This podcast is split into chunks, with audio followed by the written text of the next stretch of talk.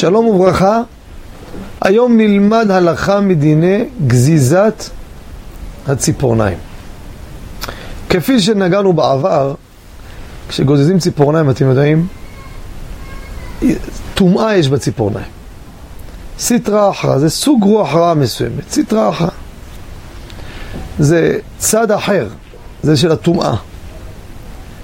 וניגע בהזדמנות גם סדר גזיזת הציפורניים, אחד הטעמים שהרוח משתוללת. אז אנחנו משחקים בסדר הגזיזה, אבל בהזדמנות ניגע בזה.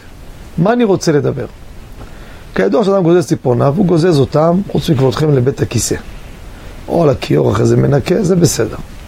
פעמים האדם, המקלחת תפוסה, שירותים תפוס. הוא אומר, חבל על הזמן, הוא הולך יושב על הכיסא, או על הספה, או על המיטה, וגוזז ציפורניו על גבי רגליו. על המכנסיים.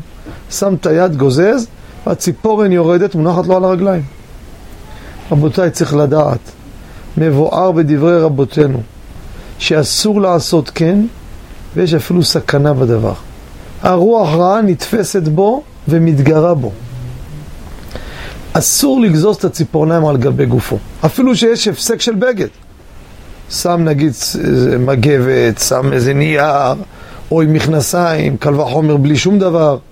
אין לגזוז ציפורניו כשהם על גבי גופו. אסור לגזוז ציפורניים על גבי כלי, על איזה צלחת חד פעמי, על בית הכיסא, לכיור, זה בסדר.